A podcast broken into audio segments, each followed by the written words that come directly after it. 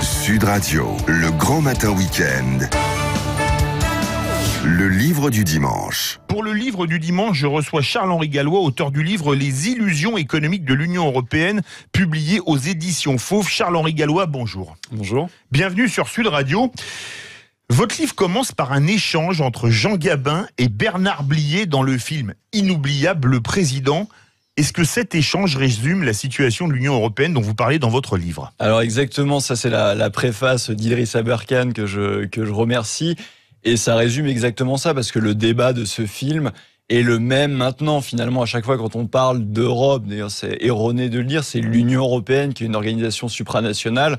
L'Europe, c'est un continent, donc c'est une notion assez vague.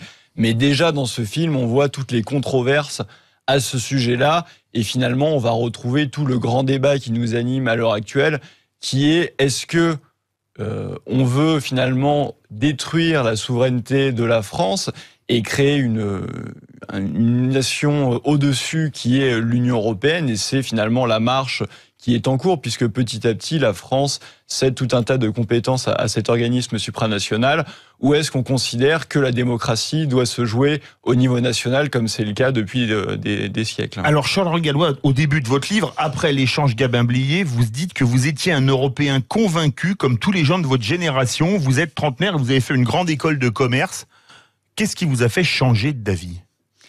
Alors effectivement, j'étais. Parce que vous êtes euh, plutôt un des gagnants de la mondialisation, on va dire. Oui, mais je pense pas à ma situation personnelle et je pense au, pays quand je fais de, de la politique.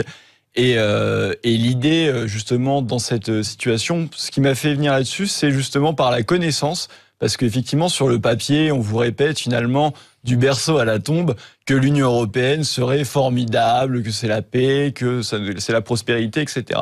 Mais c'est ce que je fais dans ce, dans ce livre. Quand on analyse finalement toutes les promesses de l'Union européenne, et c'est ce qu'on peut faire d'ailleurs en entreprise. En entreprise, quand vous avez un projet, après vous, faites, une étude, vous faites, une étude, post-mortem et vous dites est-ce que ce projet était valable ou pas?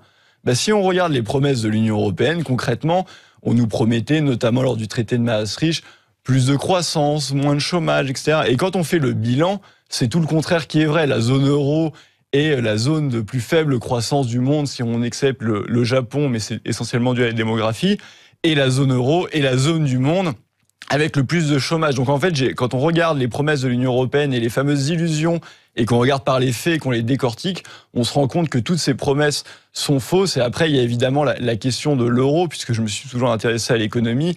Et quand on étudie en détail l'euro, c'est une monnaie qui est complètement absurde et qui n'est pas bonne pour les économies, pour la simple et bonne raison, c'est déjà du bon sens ce n'est pas efficace pour 19 euh, pays qui ont des économies complètement différentes d'avoir un même taux d'intérêt, un même taux de change extérieur. Ça ne peut pas fonctionner puisque vous avez finalement un taux, que ce soit le taux de change ou le taux d'intérêt, qui ne convient à aucun des pays, ou en l'occurrence au niveau économique, euh, qui convient plus à l'Allemagne puisqu'elle bénéficie d'une monnaie qui est sous-évaluée par rapport à sa compétitivité. Justement, votre livre résume les douze illusions de l'Europe, les douze illusions économiques. C'est comme les douze travaux d'Hercule ou pour les amateurs de BD, les douze travaux d'Astérix? C'est exactement ça. En fait, l'idée étant à chaque fois le, schéma est le même. Je prends ces illusions, typiquement l'Union européenne qui financerait la France, c'est ce qu'on nous vend euh, tout le temps. L'Union européenne finance ses agriculteurs, les projets, etc. Mais ce qu'on ne dit jamais aux Français, c'est que cet argent dit européen n'est pas de l'argent européen en réalité, puisque l'Union européenne ne crée pas euh, d'argent en tant que tel. C'est l'argent des États. Et chaque année, la France donne, par exemple, en 2019, la France va donner 10 milliards d'euros de plus à l'Union européenne qu'elle reçoit, c'est absolument colossal. Pour parler un petit peu en chiffres, c'est l'équivalent de 606 euros par an par foyer fiscal payant l'impôt sur le revenu en France. Donc c'est considérable. Il y a moins de la moitié qui paye l'impôt sur le revenu. Mais de, de, de, façon imagée, sinon si vous voulez, le billet de 20 euros, qui est le billet le plus utilisé par les Français, ça correspond à une pile de 60 km de hauteur de billets de 20 euros.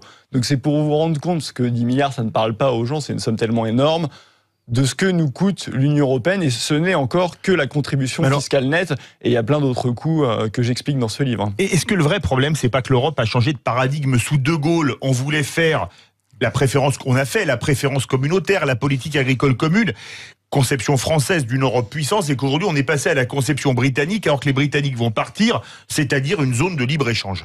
Bah, la problématique, on peut toujours se lamenter et dire qu'on aurait pu faire mieux, mais je tiens quand même à préciser que De Gaulle arrive en 58, le traité de Rome est signé en 57, donc De Gaulle a subi, c'est pas lui qui a voulu faire euh, l'Union européenne, ou du moins c'était la communauté économique européenne à, l'époque.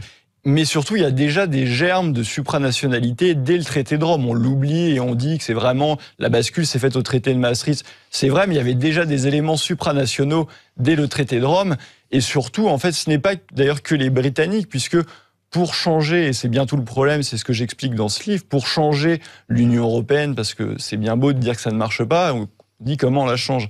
Mais sauf que pour changer une ligne des traités européens, il faut l'unanimité des États membres. Et c'est là que le bas blesse et que ça n'arrivera absolument jamais, puisque sur tous les sujets, les États ne sont pas d'accord. Et cette Europe telle qu'elle est, par exemple, l'Allemagne ne voudra jamais la changer parce que la politique monétaire euh, disons, de la BCE lui convient, le fait d'avoir une monnaie forte lui convient. L'Allemagne ne veut pas de protectionnisme puisque c'est un pays qui exporte massivement, donc ils ne vont pas risquer de se froisser avec les États-Unis ou la Chine justement pour garder ses excellents commerciaux. Donc les pays n'ont pas les mêmes intérêts et l'Europe est un système complètement autobloquant. Merci beaucoup Charles-Henri Gallois, auteur des Illusions économiques de l'Union européenne. C'est publié aux éditions Fauve. Merci à vous.